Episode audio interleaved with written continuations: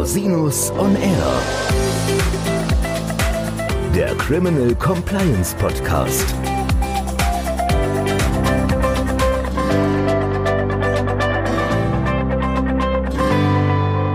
Herzlich willkommen zum Criminal Compliance Podcast. Schön, dass Sie wieder eingeschaltet haben.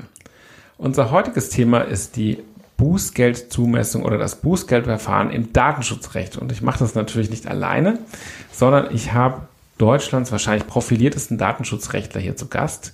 Tim Wibitul, Partner bei Latham Watkins und schon seit vielen, vielen Jahren im Datenschutzrecht aktiv. Hallo lieber Tim, schön, dass du da bist. Hallo Christian, schön, dass ich hier sein kann. Ja, heute geht es ums Thema Bußgeld und Datenschutzrecht. Das ist ja ein ganz heißes Eisen, das in den letzten Jahren oder fast sogar gefühlt in den letzten zwei Jahren immer virulenter wird in Deutschland. Wir sehen die ersten Bußgelder, die auch eine sehr hohe Betragssumme erreichen. Magst du mal kurz erklären, wie das datenschutzrechtlich funktioniert, diese Bußgeldtatbestände und wo es herkommt und wo es vielleicht auch am Ende des Tages hingeht? Gerne. Also die DSGVO ist eine sehr komplexe EU-Verordnung. Wir haben 99 Artikel und 173 Erwägungsgründe. Ich habe häufiger mal gehört, die längste EU-Verordnung, die es bislang gibt. Die hat sehr komplexe Handlungs- und Unterlassensanordnungen beim Datenschutz und weitgehend alles, was Unternehmen beim Datenschutz beachten müssen, ist Bußgeld bewährt, wenn man es nicht macht. Was sind denn da so die Bußgeldhöhen oder wie wird das Bußgeld bemessen? Also das Bußgeld hat erstmal einen relativ einfachen Rahmen.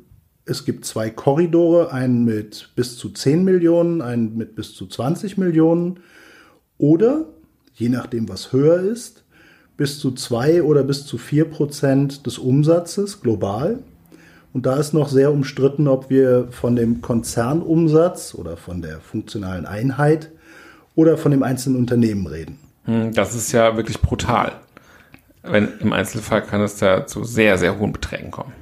Also wenn du das für große Unternehmen rechnest, kommst du relativ schnell zu sehr, sehr hohen Beträgen. Und du hast auch in der DSGVO anders als im Straf- oder Ordnungswidrigkeitenrecht keine Regelungen zu Tatmehrheit, sondern wenn man sich die Praxis der Datenschutzbehörden anschaut, dann bepreisen die jeden Vorgang einzeln. Jeder Vorgang einzeln. So sehen sehr viele Bußgeldbescheide aus, die wir in letzter Zeit gesehen überwiegend auch angefochten haben. Mhm. Das sträubt mir als Strafrechtler ja die Haare sozusagen. Es gilt ja nicht nur die Datenschutzgrundverordnung, es gibt ja auch noch das Bundesdatenschutzgesetz. Mhm. Das Bundesdatenschutzgesetz verweist wiederum aufs Ordnungswidrigkeitengesetz, das wiederum aufs Strafrecht. Also in meiner Welt ist es natürlich schon so, dass da auch die strafrechtlichen Grundsätze gelten müssen. Aber ich habe schon verstanden, lieber Tim, aus unseren Vorgesprächen, es gibt ja auch den Anwendungsvorrang des Europarechts und dann werden bestimmte Vorschriften einfach mal suspendiert. Jein, ich glaube, ob die tatsächlich letztlich suspendiert werden, das werden die Gerichte klären und da werden wir auch in den nächsten Jahren viel Interessantes zu sehen. Der Regelungsmechanismus ist bei den Bußgeldern nach der DSGVO so, dass Artikel 83 Absatz 8 DSGVO bezüglich der Verfahren auf die einschlägigen Vorschriften der EU und der Mitgliedstaaten verweist. Also bei uns bräuchtest du gegebenenfalls die deklaratorische Regelung in BDSG, die aufs OWIG verweist, gar nicht, weil du auch über den Artikel 83 Absatz 8 DSGVO dahin kommen würdest. Parallel hast du natürlich die EU-Justizgrundrechte. Dann bist du aber tatsächlich im BDSG, das ins OWIG verweist gewisse Vorschriften des OWIG ausnimmt, beispielsweise zur Verwarnung, beispielsweise den Paragraphen 17 und andere wiederum nicht. Aber ich denke mal, da kommen wir wahrscheinlich noch später zu. Genau, da können wir später zu kommen. So, das heißt, der Grundmechanismus ist bis zu 4% des Konzernumsatzes oder des Verbandsumsatzes umstritten, ob das jetzt gilt oder nicht gilt. Du würdest natürlich sagen, ich auch. Das kann natürlich nicht der Konzernumsatz sein, sondern es muss sich auf das jeweilige, die jeweilige rechtliche Einheit beziehen. Woher kommt denn diese Meinung, dass es der Konzernumsatz sein muss? Die kommt aus den Erwägungsgründen zur DSGVO. Ein Erwägungsgrund verweist auf den kartellrechtlichen Unternehmensbegriff und sagt sinngemäß, dass dort, wo es um Bußgelder geht, die DSGVO, wenn sie von Unternehmen spricht, die funktionale Einheit im kartellrechtlichen Sinne meint. Und das wird häufig, jedenfalls von den Datenschutzaufsichtsbehörden, als Verweis auf kartellrechtliche Haftungsregeln mhm. verstanden. Ich persönlich habe damit ehrlich gesagt ein größeres Problem, weil die Erwägungsgründe sind europarechtlich Auslegungsregeln, die können aber nicht gegen den Wortlaut der eigentlichen Norm ausgelegt werden. Historisch hatte das wohl den Hintergrund, dass man am Ende des Gesetzgebungsverfahrens sich gedacht hat, ach, machen wir da noch einen kleinen Schlenker. Das ist natürlich eine Vorgehensweise, die nicht so sonderlich rechtsstaatlich daherkommt. Mhm. Das ist ja europaweit geltend. Also es gibt ja auch europaweit Bußgeldverfahren, von denen mhm. man gelegentlich in der Presse liest. Wie sieht denn da die Sanktionspraxis erstmal grundsätzlich in Europa aus? Hoch. Du hast das erste große Bußgeld, das es gab, kam aus Frankreich. Das waren 50 Millionen gegen ein großes IT-Unternehmen. Du hast ein großes Postunternehmen in einem Alpenstaat, der an uns angrenzt. Das waren 18 Millionen. Du hast jetzt kürzlich in Großbritannien zweimal um die 20 Millionen Euro Bußgeld gesehen. Ja, kürzlich in Deutschland 34,5 Millionen. Und nach Meldungen des NDR ist dieses Bußgeld auch bereits rechtskräftig, was ein sehr zeitnaher Rechtsmittelverzicht gewesen sein könnte. Auch die Pressemeldung der Behörde las sich jetzt nicht zwingend so, als würde die Behörde davon ausgehen, dass Rechtsmittel gezogen werden würden bei diesen 34,5 Millionen Euro Bußgeld in Deutschland. Also man muss sagen, du siehst, die Datenschutzbehörden beginnen zunehmend von ihren Kompetenzen großzügig Gebrauch zu machen. Mhm. Ich frage mich jetzt gerade, ist das flächendeckend so? Also wie hoch ist das Bußgeldrisiko sozusagen für das durchschnittliche Unternehmen? Also was, welche Vorstöße oder welche Anlässe führen denn eigentlich zu einer Verfolgung? Im Wesentlichen sind es zwei Dinge. Entweder Beschwerden betroffener Personen, die betroffene Person ist der Fachausdruck im Datenschutzrecht für diejenige Person, deren Daten verarbeitet werden.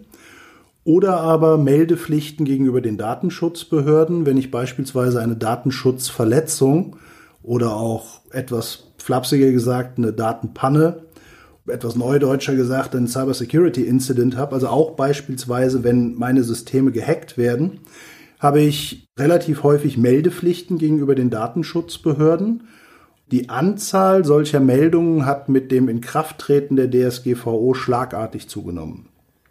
Das heißt, wir sehen sehr viele Meldungen und wir sehen auch zunehmend sehr viele Beschwerden von betroffenen Personen bei den Datenschutzbehörden. Eine Besonderheit der DSGVO ist, die Behörden müssen diesen Beschwerden nachgehen. Das ist ein enormer Arbeitsaufwand und führt dann teilweise auch zu sehr öffentlichkeitswirksamen Verfahren. In Deutschland gibt es ja eine föderale Struktur. Ich glaube, dass das in anderen europäischen Ländern wahrscheinlich nicht so ist. Das ist eher zentralistisch. Mhm. Wie siehst du das mit der föderalen Struktur? Gibt es da eine einheitliche Bebußungspraxis? Sind die irgendwie abgestimmt und koordiniert? Aus meinen Erfahrungen heraus habe ich immer das Gefühl gehabt, dass es im Norden Deutschlands irgendwie ungemütlicher ist als im Süden Deutschlands. Wenn ich mal was damit zu tun hatte, was ist denn da so deine Sicht auf die Welt, auf die Dinge? Ja, da muss ich natürlich ein bisschen vorsichtig ja, formulieren, weil ich mit den Fragen. Behördenvertretern relativ häufig an einem Tisch sitze, virtuell oder physisch. Also ich glaube, dein Eindruck ist sehr zutreffend. Man könnte vielleicht sogar noch sagen, mit einem gewissen Gefälle hin in den Nordosten. Das heißt, in der Praxis sieht man tatsächlich, dass die Datenschutzbehörden, die einzelnen auf Landesebene, auf Bundesebene unterschiedlich vorgehen. Was sind denn so die Hauptanlässe für so eine Bebußung? Also was sind die größten Fehler sozusagen, die ein Unternehmen machen kann, die auch dann entsprechend bebußt werden? Also was sind besondere Risikofelder, wo du den Mandanten sagen würdest, da müsst ihr wirklich aufpassen oder kann man das so pauschal gar nicht sagen?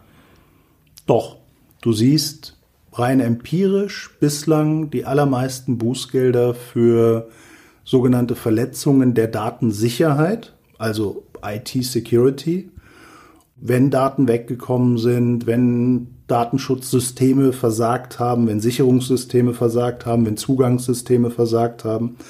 Das hat wahrscheinlich zum einen den Hintergrund, dass ich solche Vorgänge ja gerade der Behörde melden muss, dass sie also davon schnell automatisch Kenntnis erlangt. Und das hat zum anderen den Hintergrund, dass das einfach für die Behörden Vorgänge sind, die sie leicht nachweisen können. Weil natürlich, wenn ich gehackt worden bin und ich jetzt nicht gerade von einer riesengroßen DDoS-Attacke oder ähnlichem rede, die tatsächlich objektiv schwer abzuwenden sind, sondern aufgrund eines internen Fehlers, dann ist der Datenschutzverstoß nach Meinung der Behörden sehr schnell indiziert. Und die Behörden sagen auch ganz offen, natürlich gehen die auf die einfachen Fälle. Ja klar, die gehen auf die einfachen Fälle. Ich weiß gar nicht, wie gut die personell ausgestattet sind. Mein Gefühl ist, dass die nicht so gut personell ausgestattet sind. Haben die denn überhaupt die Kapazitäten, flächendeckend zu ermitteln? Die haben extrem viel zu tun. Mhm. Also du musst ganz klar sagen, die Ausstattung der Datenschutzbehörden entspricht nicht ihren Aufgaben. Die müssten, um ihre Aufgaben so wahrzunehmen, wie die DSGVO das vorsieht, definitiv größere Ressourcen, mehr Personal, mehr Sachmittel haben. Mhm.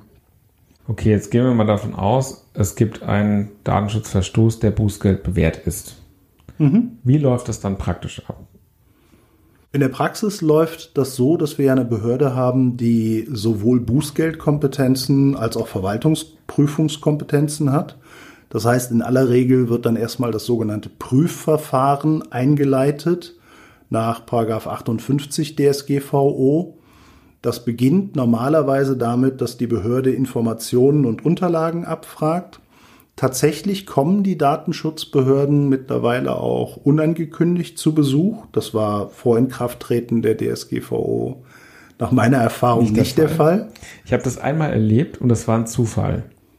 Da lief ein Mitarbeiter einer Datenschutzbehörde an einem Unternehmen vorbei, fand ein Datenleck und machte einen spontanen Besuch, was auch zu einem Verfahren führte, ein Bußgeldverfahren, sowohl wegen Aufsichtspflichtverletzung gegen den Vorstand als auch gegen die konkreten Mitarbeiter. Ja, Aber das war Zufall. Das war Zufall. Nein, tatsächlich läuft es in der Praxis so, dass das im Endeffekt ein vorgeschaltetes Verwaltungsverfahren hat. Da ist übrigens eine sehr spannende Angelegenheit. Ich habe in diesem Verwaltungsverfahren eine Kooperationspflicht. Und diese Kooperationspflicht selbst ist auch Bußgeld bewährt. Der Strafrechtler fällt jetzt gleich vom Stuhl. ja. Die spannende Frage ist auch, diese Norm ist noch nicht mal so ausgestaltet, dass sich da klar daraus ergeben würde, dass im Bußgeldverfahren die Kooperationspflicht endet. Das heißt, es ist nicht ausgeschlossen, dass der eine oder andere auf die Idee kommt, eine Kooperationspflicht auch im Sanktionsverfahren anzunehmen. Ja, ich meine, das kennen wir ja auch aus dem europäischen Kartellrecht. Es ist ja auch so, dass man kooperieren muss, zum Beispiel bei einer Durchsuchung. Also das ist zum Beispiel auch eine weitere prozessuale Besonderheit. Die Behörde kann ihre in Anführungszeichen Durchsuchungsbeschlüsse selber verfügen. Mhm. Theoretisch gesehen kann so eine Behörde auch einen mündlichen Verwaltungsakt verkünden und sagen, ich durchsuche jetzt hier. Das ist jetzt vielleicht nicht der rechtlich sicherste Weg, aber gehen würde das. Was zum Beispiel auch sehr spannend ist, also gerade diese sehr, sehr weitreichenden verwaltungsrechtlichen Kompetenzen der Behörde, die korrelieren ja auch noch damit, dass ich auch, was häufig übersehen wird, neben den Bußgeldern ja auch noch Strafbarkeitsrisiken ja. Das heißt, ich habe ja auch noch den schönen Paragraphen 42b BDSG, der einige Tatbestände hat, die sehr häufig übersehen werden. Also ich pick jetzt bewusst mal nur einen raus, aber tatsächlich, wenn du personenbezogene Daten, die nicht öffentlich zugänglich sind, unrechtmäßig, also unter Verstoß gegen die DSGVO verarbeitest, ist das dann strafbar, wenn du das gegen Entgelt oder mit Schädigungs- oder Bereicherungsabsicht tust. Naja, und Christian, ich brauche dir als Strafrechter jetzt nicht zu erzählen, wie die Rechtsprechung des BGH bei Delikten ist, wo der Täter den Schadenseintritt als sicher voraussehen kann. Und das Thema Entgelt, da hat der BGH ST vor Inkrafttreten der DSGVO zwei Detektiven viel Kummer gemacht, die ja. GPS-Sender an Autos gehängt haben. Also insofern, in der öffentlichen Wahrnehmung wird dieses Risiko der Strafbarkeit häufig übersehen. Das wird übersehen. Ich glaube, auch in der praktischen Durchsetzung ist es wahrscheinlich auch nicht so häufig der Fall. Noch nicht. Bislang nicht, das ist auch ein Antragsdelikt. Ja. Also es wird sehr spannend werden, wenn beispielsweise die Behörden sagen, naja, möglicherweise kann man sich da mit einem Antrag bei der zuständigen Strafverfolgungsbehörde sehr viel Arbeit sparen. Ja, ich glaube, das Damoklesschwert des Strafrechts hängt da drüber und das Gefühl, das bei mir so häufig vorliegt in diesen Kontexten, ist, dass die Unternehmen wesentlich mehr Angst vor dem Bußgeld haben. Ja, das ist, glaube ich, bislang auch das praktische Risiko. Man muss auch dazu sagen, bis die Behörden, die Datenschutzbehörden wirklich hingehen und sagen, ich kombiniere mal eine Unterlassensrechtsprechung oder 130 OWIG mit all den Möglichkeiten, die das BDSG bietet, das wird sicherlich noch eine Weile dauern. Das ist ja auch sehr komplex. Wenn ich das richtig sehe, sieht die DSGVO ja kein individuelles Verschulden von Mitarbeitern vor.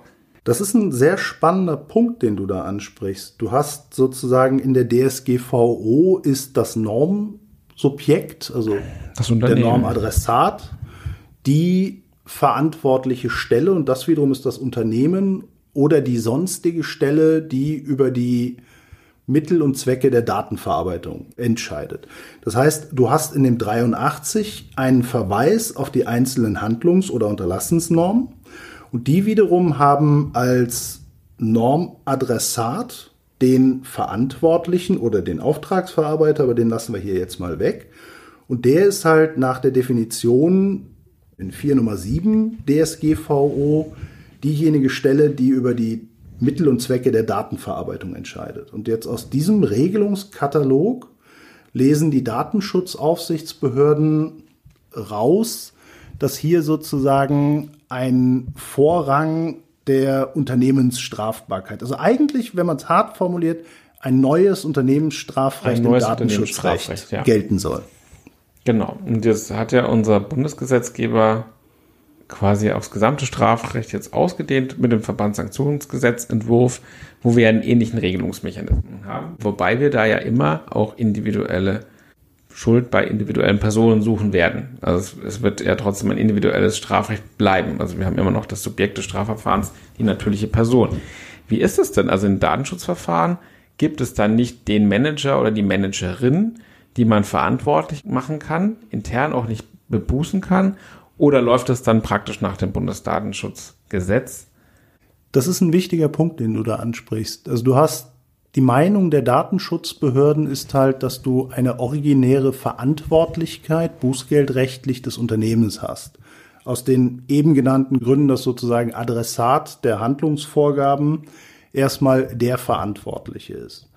Daraus folgern die Datenschutzbehörden, ich hatte heute dazu noch eine schöne Stellungnahme in einem laufenden Verfahren in der Hand, im Kern, dass die Regelungen, die du sonst im Ordnungswidrigkeitenrecht hast, um Unternehmen als Nebenbeteiligte zu bebußen oder zu sanktionieren, präziser gesagt, dass die nicht gelten sollen. Ja, weil der Einstieg dahin, der ist ja ein weiter Weg. Also wir brauchen ja entweder einen 130 O-Weg, das heißt eine Aufsichtspflichtverletzung, oder einen konkreten Verstoß einer konkreten Person, die wir irgendwie konkret zuordnen, oder jedenfalls bei einem abstrakten Vorliegen nach 30 Absatz 4 Ordnungswidrigkeitengesetz brauchen wir jedenfalls irgendwie einen denkbaren Verstoß einer Individualperson. Das ist ja im Datenschutzrecht, steht es überhaupt Verschulden voraus oder wie läuft das? Das sind genau die Diskussionen, die du tatsächlich in den Kommentaren siehst. Die Meinung der Datenschutzbehörden ist tatsächlich, dass du den 30 und den 130 OWIG nicht brauchst. Lustig ist, es gibt eine Stellungnahme der Datenschutzbehörden, der, des gemeinsamen Abstimmungsgremiums der deutschen Datenschutzbehörden, der Datenschutzkonferenz, auch DSK abgekürzt, die sagt, dass Paragraphen 130, 30 OWIG eine europarechtswidrige Einschränkung der DSGVO Bußgeldmechanismen sein. Das finde ich eine sehr spannende These. Ich persönlich finde das ausgesprochen steil. Mhm. Das führt natürlich faktisch auch zu einer enormen Beweiserleichterung. Das heißt, wenn man nur noch nachweisen muss als Bußgeldbehörde, dass es zu irgendeinem Verstoß aus dem Unternehmen herausgekommen ist, ich muss noch nicht mal eine Aufsichtspflichtsverletzung du musst nachweisen. nicht mal nachweisen, dass eine Aufsichtspflicht verletzt wurde. Das heißt, wenn du eine Situation hast, wo ein Unternehmen eigentlich alles richtig macht, richtige Strukturen hat, Leute richtig aussucht, Leute richtig überwacht, alles im Datenschutz richtig macht. Und ein einziger Mensch schert da aus. Dann sagen die Datenschutzbehörden, ja, jetzt sind wir wieder beim Begriff des datenschutzrechtlich Verantwortlichen. Das wäre für uns ein Mitarbeiterexzess. Das heißt, dort, wo dann ein Mitarbeiter selbst eigenmächtig und weisungswidrig über die Mittel und Zwecke einer Datenverarbeitung entscheidet. Dort ist der dann Verantwortlicher im datenschutzrechtlichen Sinne und deshalb nicht mehr das Unternehmen.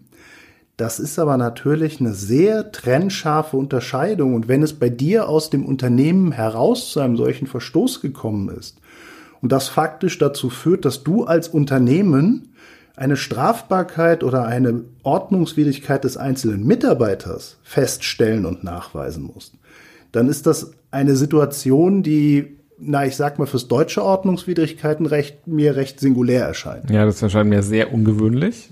Und das führt ja praktisch dazu, dass es eine Schlammschlacht geben wird. Das ist genau der Punkt. Und dieses Fingerpointing Ja. wäre natürlich auch prozessual wieder extrem gefährlich. Weil wenn du unterschiedliche Interessen in einer Verteidigergemeinschaft hast, das sind Situationen, die kennst du viel besser als ich, aber die führen selten dazu, dass alle Beteiligten unbeschadet Genau, raus. eher so ein Fingerpointing ist hochproblematisch und es führt in der Regel dazu, Stichwort Gefangenendilemma, dass plötzlich alle aus so einem Verfahren rausgehen mit einer höheren Strafe, als sie rausgegangen wären, wenn sie alle koordiniert zusammengearbeitet hätten. Das ist nun mal so. Wie kommt man auf so eine steile These? Ja, da müsstest du eigentlich jetzt die Datenschutzaufsichtsbehörden fragen, aber tatsächlich in der datenschutzrechtlichen Kommentarliteratur gibt es da durchaus eine Ansicht, die das vertritt. Die hängen sich an die Datenschutzaufsichtsbehörden dran. Also ich sage es ganz offen, ich kann die Argumentation nicht nachvollziehen. Ich finde auch nicht, dass sich aus Artikel 83 hier klar eine solche Regelung rauslesen würde. Spannend ist auch im Übrigen, dass diese Verlautbarung oder dieses Papier der Datenschutzaufsichtsbehörden veröffentlicht wurde mit der Forderung, das zweite Datenschutzanpassungs- und Umsetzungsgesetz, auch DS-ANPUC genannt, eine sehr schöne Abkürzung, so anzupassen, dass man Paragraphen 130, 30 OWIG doch bitte aus dem entsprechenden Verweis im BDSG rausnimmt und sie für nicht analog anwendbar erklärt, was der deutsche Bundesgesetzgeber nicht gemacht hat. Also vor dem Hintergrund wird diese These meines Erachtens noch steiler. Es gibt, wie gesagt, durchaus auch Kommentarfachleute, die diese Meinung vertreten. Andererseits muss man auch sagen, also ich persönlich halte mich immer sehr zurück, was zum Thema Strafrecht oder Ordnungswidrigkeitenrecht zu sagen. Ich habe die Meinung, das können vielleicht andere Leute besser als wir Datenschützer. Das ehrt dich sehr. es ist vielleicht auch das Problem an der Sache, dass da die Professionen nicht so wirklich zusammenspielen. Ich denke, in dem Moment, wo man das zusammen bearbeitet und jeder seine Ideen einbringt, ist es relativ klar, dass es da jedenfalls gute Verteidigungsansätze geben muss. Auf jeden Fall. Und ich meine, das Argument, das zu machen wegen eines Anwendungsvorrangs der DSGVO, der meines Erachtens in dem Kontext schwer zu begründen ist. Wie gesagt, Artikel 83 Absatz 8 DSGVO verweist extra auf die Verfahrensvorschriften der Mitgliedstaaten. Und dann ist auch der Punkt, eine weitere Argumentation ist Wirksamkeitsgrundsatz, effet utile. Naja, also mir scheinen die bislang in Deutschland verhängten Bußgelder durchaus eine wirksame Höhe erreicht zu haben. Ja. Ich hätte jetzt ja eigentlich gehofft, dass Gerichte diesem Thema eine Absage erteilen würden. Gerade strafrechtlich orientierte Gerichte. Jetzt ist ja, glaube ich, laut Presse in den letzten Tagen ein Urteil beim Landgericht Bonn ergangen, Genau.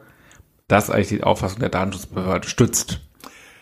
Also bislang kennt man natürlich von dem Urteil nur die mündliche Urteilsbegründung und die Pressemeldung des LG Bonn. Und tatsächlich legt beides in sehr knapper Form nahe, dass das LG Bonn genau dieser Auffassung gefolgt ist und in Bezug auf die Bebußung bei Datenschutzverstößen genau diese Auffassung einer originären Verantwortlichkeit und damit im Ergebnis einer wohl sehr starken Beweislast beim Unternehmen vertritt. Das ist jetzt, ich finde, für ein Strafgericht extrem ungewöhnlich, so eine Auffassung zu vertreten.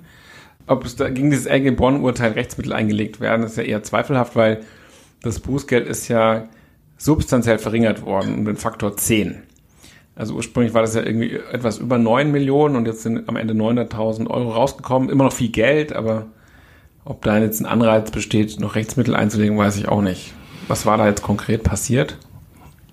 Also ich könnte mir vorstellen, dass da ein gewisser Anreiz auf der Seite des Unternehmens besteht. Wenn man sich den Fall anschaut, es war so, dass die Ex-Frau eines Kunden des Unternehmens, dessen neue Mobilfonnummer erfahren hat durch, so stellte es das Landgericht Bonn fest, unzureichende Sicherungsmechanismen beim Zugang auf diese Daten. Wir haben also einen strukturellen Verstoß in Form eines Risikos, das daraus resultiert. Und dieses Risiko hat sich in der Offenbarung einer einzelnen Handynummer manifestiert. Also mit 900.000 Euro muss man sagen, das war wirklich eine teure Nummer. Das ist eine teure Handynummer. Ich glaube auch, ehrlich gesagt, wir müssen abwarten, wie die Begründung des Urteils ausfällt. Ich könnte mir gut vorstellen, dass ein Unternehmen in der Situation ernsthaft darüber nachdenkt, trotz der starken Reduzierung des Bußgelds in die Rechtsmittelinstanz zu gehen. Kann ich verstehen. Wie kommt man denn als Datenschutzbehörde dazu, hier ein Bußgeld in Höhe von 9 Millionen Euro festzulegen? Du hattest vorhin mal was von einem Katalog erzählt. Wie funktioniert denn dieser Katalog? Der sogenannte Katalog, also die Datenschutzbehörden, die DSK spricht da von dem Bußgeldmodell. Das Bußgeldmodell ist eigentlich, muss man sagen, ein, wie ich finde, sehr sinnvoller Versuch, dieses Thema zu verobjektivieren, weil du bist natürlich bei dem Grundproblem, wie bepreise ich einen Datenschutzverstoß? Das haben wir beispielsweise auch beim Schmerzensgeld, das haben wir bei vielen anderen Delikten wo, was weiß ich, wir Stalking oder Mobbing-Phänomene haben, wenn du dich wirklich fragen musst, was ist der Eingriff in Persönlichkeitsrechte oder in das EU-Datenschutzgrundrecht wert? Und da ist der Ansatz der Behörden, finde ich, ein sehr guter, hier Rechtsklarheit zu schaffen und das Ganze vorhersehbar zu machen. Das Ganze wird ja auch immer unter dem Begriff Bußgeldkatalog geführt in der Presse. Und da muss ich sagen, finde ich dieses Sanktions- und Bußgeldmodell der deutschen Behörden grundsätzlich einen sinnvollen Ansatz. Mhm. Wo die Kritik dann ansetzt, ist eher bei der konkreten Ausgestaltung, weil wir haben schon sehr viele Bescheide gesehen, die den bestehenden Bußgeldrahmen doch sehr weitgehend ausgeschöpft haben. Um es klar zu sagen, wenn wir über große DAX-Unternehmen reden, sind wir beim Einzelverstoß, die ja noch kumuliert werden können, ganz schnell mal in einem gar nicht so kleinen Milliardenbereich. Das heißt, wir reden über wirklich sehr, sehr viel Geld. Dann ist der Ansatz der Behörden zu sagen, man teilt den globalen Jahresumsatz, das ist ja auch nochmal ein Punkt, dass wir sozusagen in der DSGVO den Umsatz des Unternehmens im Text stehen haben. Wir haben in den Erwägungsgründen den Verweis auf die wirtschaftliche Einheit und daraus folgern die Datenschutzbehörden, und das könnte so vom Gesetzgeber auch gewollt gewesen sein, dass der globale Konzernumsatz relevant ist, also auch wieder eine Anleihe ins Kartellrecht. Jetzt muss man dazu sagen, ich bin wahrlich kein Kartellrechtsexperte, aber nach dem, was ich verstehe, ist es so, dass dort halt auch nur der befangene, von dem Verstoß befangene Umsatz relevant ist. Während natürlich nicht ein Unternehmen seinen gesamten Umsatz mit Bußgeldverstößen macht. Ja, der, allein der Anknüpfungspunkt Umsatz ist ja schon per se ungerecht. Viele Unternehmen haben hohen Umsatz, aber eine geringe Marge. Genau. Und andere Unternehmen haben sehr geringen Umsatz, aber eine wahnsinnig hohe Marge. Genau. Also allein das ist unser Strafzumessungsgesichtspunkten per se schon mal eine Ausgangsgröße, wo ich grundlegende Bauchschmerzen habe. Das hat das LG Bonn auch bemängelt. Das haben wir auch schon in vielen sowohl Verfahren als auch Publikationen bemängelt. Und da gibt es auch gute Gründe für. Ich beschreibe noch ganz kurz, mhm. wie das Bußgeldmodell funktioniert. Du teilst sozusagen den globalen Konzernumsatz nach Ansicht der Datenschutzbehörden durch 360. Dann hast du einen sogenannten Tagessatz oder Grundfaktor und den multiplizierst du wieder mit anderen Faktoren. Im Ergebnis ist aber der Ausgangswert schlichtweg der Umsatz.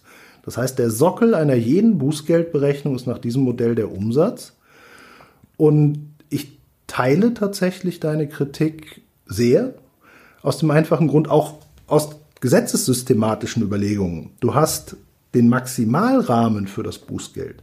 Da ist der Umsatz relevant. Das ist auch völlig unstreitig. Jetzt ist aber der Punkt, du hast im Artikel 83 Absatz 2 DSGVO eine ausdrückliche und recht klare Norm, die sehr, sehr viele Bußgeldzumessungskriterien aufzählt. Da geht es um die Art der Daten, da geht es um die Anzahl der betroffenen Personen, da geht es um die Dauer des Verstoßes. Also all die Punkte, die man auch nach einem grundrechtlichen Verständnis so erwarten würde. Je relevanter die Daten sind, je mehr Leute das betrifft, auch den Grad des Verschuldens. Das heißt, sehr, sehr viele von den Kriterien, die man da liest, eigentlich alle sind genau diejenigen, die man erwartet. Und jetzt ist der Punkt, da steht nichts vom Umsatz. Mhm. Und dann hast du natürlich die Diskussion, soll der Umsatz nur den Rahmen setzen? Dass die Kriterien, die in Artikel 83 Absatz 2 DSGVO genannt sind, aber die konkrete Bußgeldbemessung, naja, das spricht jedenfalls nach dem Wortlaut erstmal viel. Das spricht dafür. viel für, ja. Soweit ich die Pressemeldung des Landgerichts Bonn verstehe, sind dort die Richter auch zu diesem Ergebnis gekommen, was die Bußgeldhöhe angeht. Dennoch erschreckt die Bußgeldhöhe für die Art des Verstoßes. Ja, das ist richtig. Man muss allerdings auch dazu sagen, die DSGVO schreibt in Artikel 83 Absatz 1, sorry für die vielen Hausnummern, Alles gut. Ähm, dass die Bußgelder verhältnismäßig, wirksam und abschreckend sein müssen. Und das ist eine Argumentation, die die Datenschutzaufsichtsbehörden aufgreifen. Mhm. Und wenn man schaut, wie viele Unternehmen die DSGVO wohl so hundertprozentig umgesetzt haben, also wenn es welche gibt, muss man mir die unbedingt zeigen. Alle Aber die, die von dir beraten werden, natürlich. Auch das ist schwer. Also die DSGVO ist wirklich sehr komplex ja. von den Anforderungen her. Insofern wäre es, glaube ich, bei aller Kritik an dem Berechnungsmodell und auch, ich glaube ehrlich gesagt, dass die Datenschutzbehörden gar nicht den Weg gehen müssten, darüber, dass sie sagen, 130, 30 OWIG wären nicht anwendbar, weil in anderen Rechtsgebieten kommen die Behörden auch mit einer solchen Zurechnung sehr, sehr gut zurecht. Sehr, sehr gut um eine wirksame und auch abschreckende Wirkung zu erzielen. Nein, ich glaube tatsächlich, dass, dass da sich das Ganze einpendeln wird. Ich glaube auch, dass die deutschen Gerichte nicht zu einem extensiven Kurs neigen werden. Man muss jetzt aber fairerweise auch sagen, im Rahmen von der Gesamtbetrachtung, wenn man sich die Risiken anguckt, also der Europäische Gerichtshof hat in der Vergangenheit sowohl im Kartellrecht als auch im Datenschutzrecht sehr viele Entscheidungen getroffen, die jetzt nicht immer positiv für Unternehmen waren. Mhm. Und wenn man sich die ganzen letzten Entscheidungen zum Datenschutzrecht anschaut, dann hat der Wirksamkeitsgrundsatz dort immer eine sehr große Rolle. Und das wissen auch die Datenschutzaufsichtsbehörden. Das heißt, am Ende des Tages weiß eine Datenschutzaufsichtsbehörde, wenn das Ganze vorgelegt wird und zum EuGH kommt, dann habe ich da jedenfalls keine schlechte Ausgangsposition. Und dementsprechend sind die Behörden einfach in einer sehr kommoden Ausgangslage. Das wissen sie. Also man muss auch ganz klar sagen, die Datenschutzbehörden wissen genau, was sie tun. Die haben vielleicht nicht die große Übung im Verhängen und Vollstrecken von Bußgeldern, wie das ein Regierungspräsidium beispielsweise hat. Aber da sitzen sehr gute Juristen und die haben einfach rechtlich recht gute Karten. Ja, also den Eindruck habe ich auch, also dass die juristische Qualität da sehr hoch ist, ist klar. Das muss man schon konstatieren. Es ist halt eine grundlegende Frage, wie man diesen Katalog auslegt. Also ich bin halt grundsätzlich eigentlich kein großer Freund von Strafzumessungskatalogen. Da finde ich jetzt, da denke ich immer als Strafrechtler, ich, ich will ja mal eine individuelle Strafzumessung, die Schuld angemessen ist und mhm. will das Individuum betrachtet haben oder das individuelle Unternehmen. Mhm. Natürlich verstehe ich aber auch das Bedürfnis der Unternehmen, eine gewisse Rechtssicherheit oder einen gewissen Anhaltspunkt zu haben. Wir kennen das ja auch aus dem WPHG, in der Kapitalmarktordnungswidrigkeiten-Sphäre sozusagen, wo es ja auch Bußgelder gibt, die prozentual an Umsätzen orientiert sind. Auch da hat sich das ja schon bewährt, dass die BaFin bestimmte Kataloge aufgestellt hat. Und ich denke, wir werden das auch in Zukunft sehen, wenn es tatsächlich das Verbandssanktionengesetz gibt, wo ja quasi die, das Verbandssanktionenrecht insoweit eingeführt wird, dass wir dann ein Unternehmensstrafrecht haben, wo auch bis zu zehn Prozent des Konzernumsatzes als Verbandssanktion festgesetzt werden können für den Fall, dass es Verbandsstraftaten, nennen wir es jetzt mal im weitesten Sinne so. Mhm. Wir haben ja dazu schon ein paar Folgen im Podcast gemacht. Verweise ich jetzt auf die Folgen zum Überblick zum Verbandssanktionengesetz oder auch zu dem Interview mit Dr. Brauer zum Entwurf des Verbandssanktionengesetzes aus Sicht der Industrie. Aber kommen wir mal dazu. Also auch da wird quasi ja an die Umsätze angeknüpft. Da kann man genau dasselbe sagen, was wir gerade beim Datenschutzrecht gesagt haben. Das ist eine per se eine Ausgangsgröße, die einem irgendwie Bauchschmerzen bereitet, weil sie individuell ungerecht ist. Das heißt, mhm. wir müssen in der individuellen Zumessung gucken, dass wir diese Ungerechtigkeit oder das Ungleichgewicht irgendwie ausgleichen. Ich denke, das kann man auch alles machen. Da gibt es ja auch andere Kriterien, die wir anwenden können. Aber wenn ich mir das so anschaue, das Datenschutzrecht wird ja da auch eine gewisse Rolle spielen, das im Verbandssanktionenbereich. Auf jeden Fall. Also jetzt gerade bei den Aufdeckungsmechanismen, bei den internen Untersuchungen ergibt sich nach wie vor aus der Gesetzesbegründung ganz deutlich, dass die Sanktionsmilderung nur dann gelten soll, wenn die interne Untersuchung nach Maßgabe der geltenden Gesetze durchgeführt wird. Und dann wird es, glaube ich, sehr spannend werden zu sehen, wie sich die Behörden aufstellen bei leichtesten Datenschutzverstößen. Also ich gebe mal ein Beispiel. Die allerwenigsten Unternehmen fragen vorher oder sagen, oder möchte ich gern den Betriebsrat informieren. Das heißt, wir haben ja neben dem Datenschutz auch noch die ganzen betriebsverfassungsrechtlichen und individualarbeitsrechtlichen Vorgaben. Auch die Frage, inwieweit muss ich denn die Beschäftigten eigentlich davon informieren, dass ich ihre Daten für eine interne Untersuchung verarbeite. Insofern droht da auch das Risiko, dass ich wegen möglicher Datenschutzverstöße keine sanktionsmildernde Wirkung der internen Aufklärungsmaßnahmen und der Aufdeckung habe. Genau, das wird eine wahnsinnig teure verbandsinterne Untersuchung, wenn ich jetzt mal rein hypothetisch nicht den Bonus bekäme und noch zusätzlichen Datenschutzverstoß begehe, der ja auch wieder Bußgeld bewährt wäre, rein hypothetisch. Dann habe ich ja quasi eine doppelte Sanktion mir gefangen, wenn es ganz dumm läuft. Das wäre ungünstig, ja.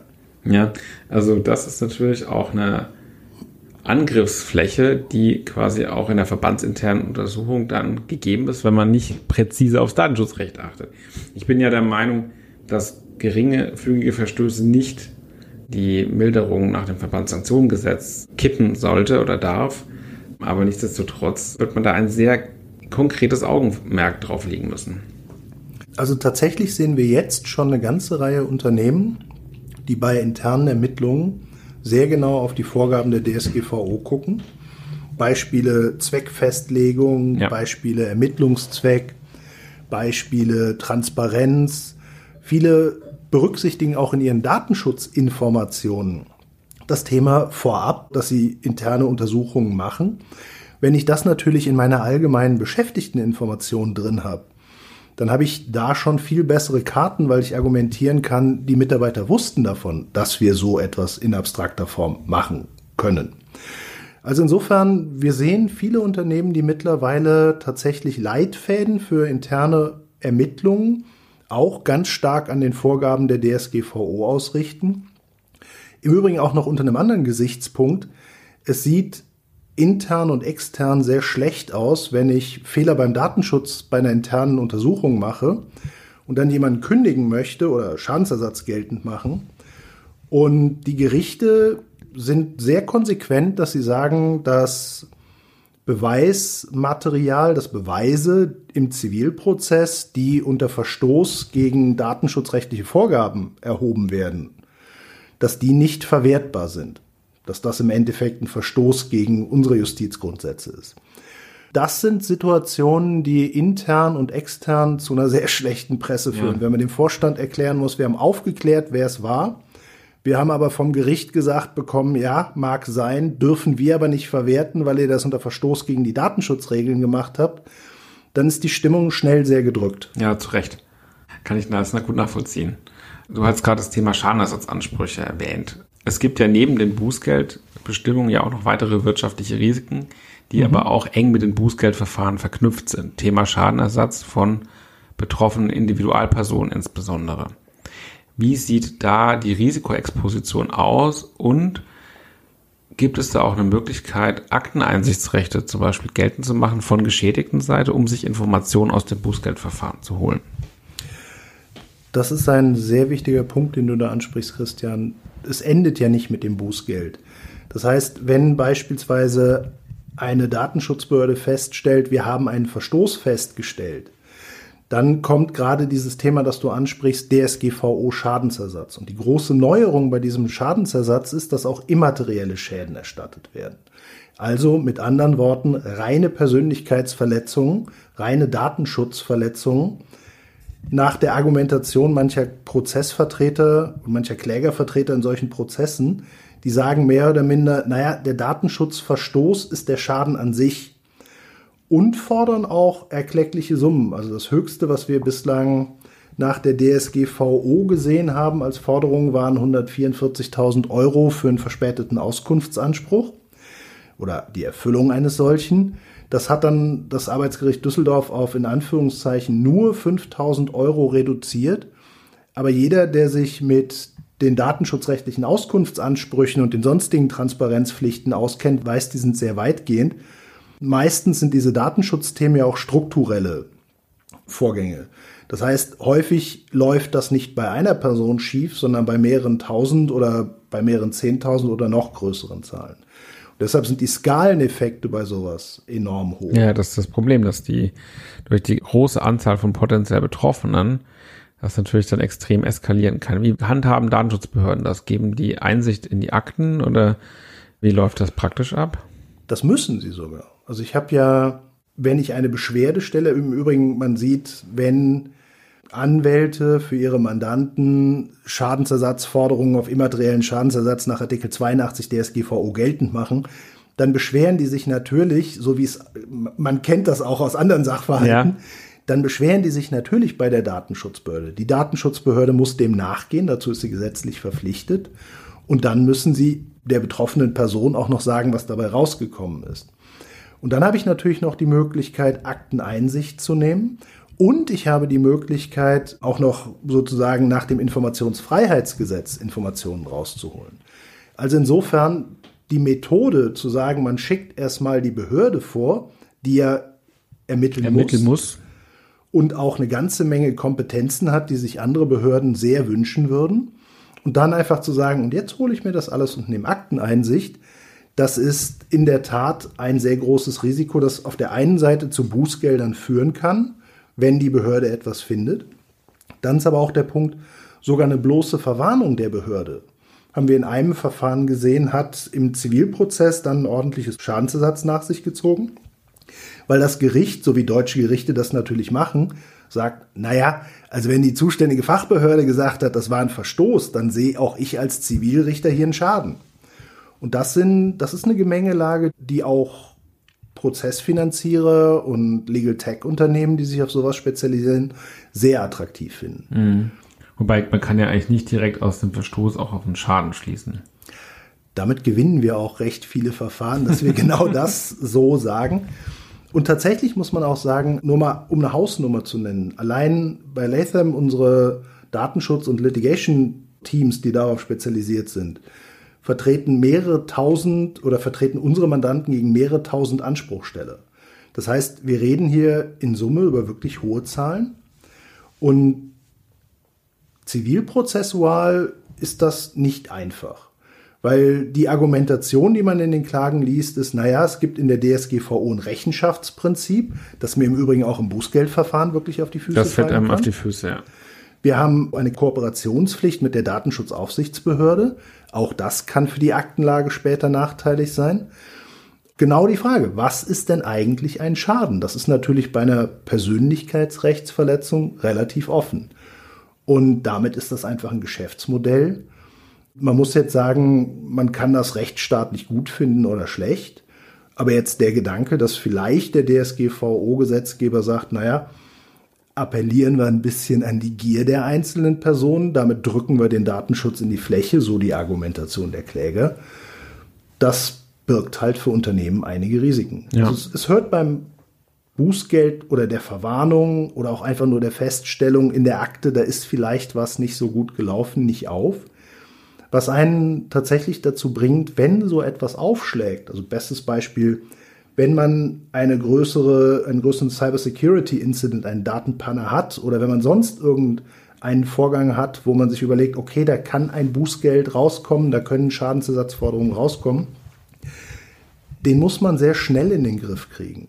Das heißt, gerade jetzt Themen wie Schadensminderungsmaßnahmen, die helfen ja, ein Bußgeld zu senken. Wenn ich also argumentieren kann in einem Bußgeldverfahren, dass ich sehr, sehr schnell Schritte unternommen habe, um Risiken zu senken, um Schäden zu minimieren, das bringt nicht nur in einem Bußgeldverfahren sehr viel, das bringt auch im nachgelagerten Schadensersatzprozess sehr viel oder in den vielen Prozessen. Das heißt, ich muss für sowas einen guten Verteidigungsplan haben.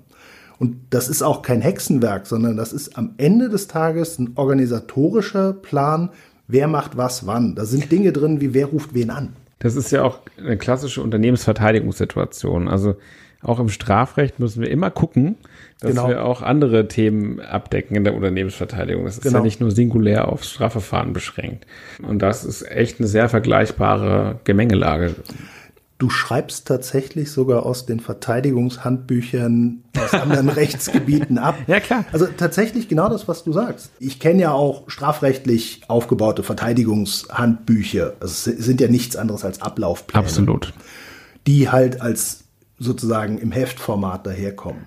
Und das gibt's ja auch bei feindlichen Übernahmen und auch da kann man sehr, sehr viel nutzen. Also ganz klar bei diesen Verteidigungsplänen da erfinde ich das Rad nicht neu, sondern da ist vor allen Dingen sehr viel gesunder Menschenverstand drin. Überhaupt bei jeder Verteidigung ist gesunder Menschenverstand sehr, sehr sinnvoll.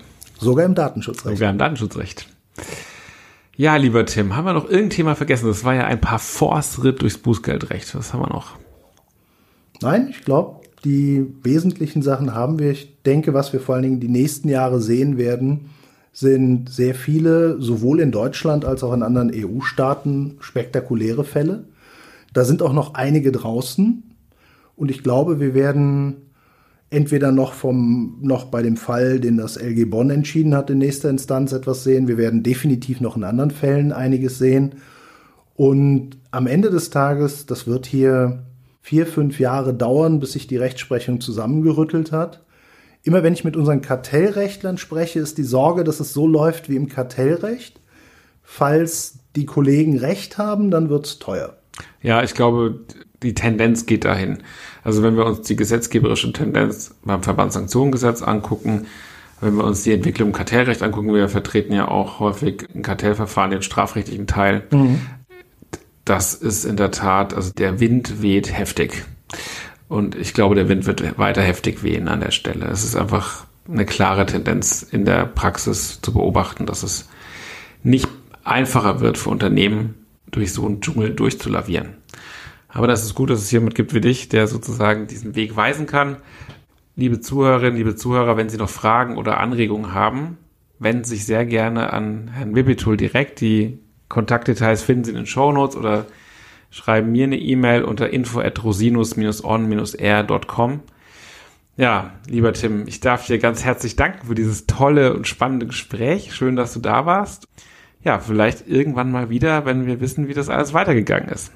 Vielen Dank, Christian. Das hat mir auch sehr viel Spaß gemacht und ich glaube, wir können davon ausgehen, das wird weitergehen. Ich denke, es wird weitergehen und ich freue mich auch schon auf viele Verfahren, in denen wir uns damit beschäftigen dürfen.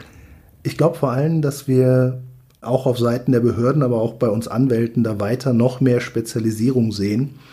Und tatsächlich genau das, was du sagst, dass wir da zusammen Spaß dran haben werden. Du machst solche Verteidigungsszenarien immer mit Datenschützern, die mit spezialisierten Strafverteidigern ganz eng zusammenarbeiten, weil den Kummer möchtest du dir nicht antun, als Datenschützer auch zu versuchen, den Strafrechtsteil abzudecken. Und umgekehrt, mein Lieber. Ja, dann herzlichen Dank, dass Sie sich die Zeit genommen haben, den Criminal Compliance Podcast zuzuhören. Bis zum nächsten Mal. Ich freue mich auf Sie.